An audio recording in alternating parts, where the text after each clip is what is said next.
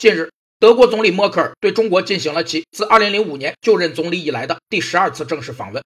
他表示，中国市场足够大，是德国最大的贸易伙伴，不断给德国带来更多的新机遇。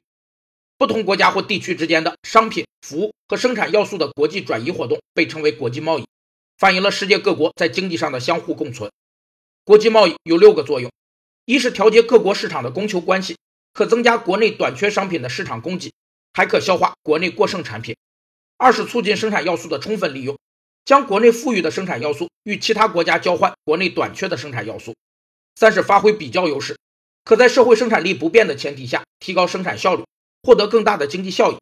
四是提高生产技术水平，优化国内产业结构。五是增加财政收入，提高国民福利水平。六是加强各国经济联系，促进经济发展。此次访华，默克尔再次带来庞大的企业家代表团。凸显出德国的合作意愿。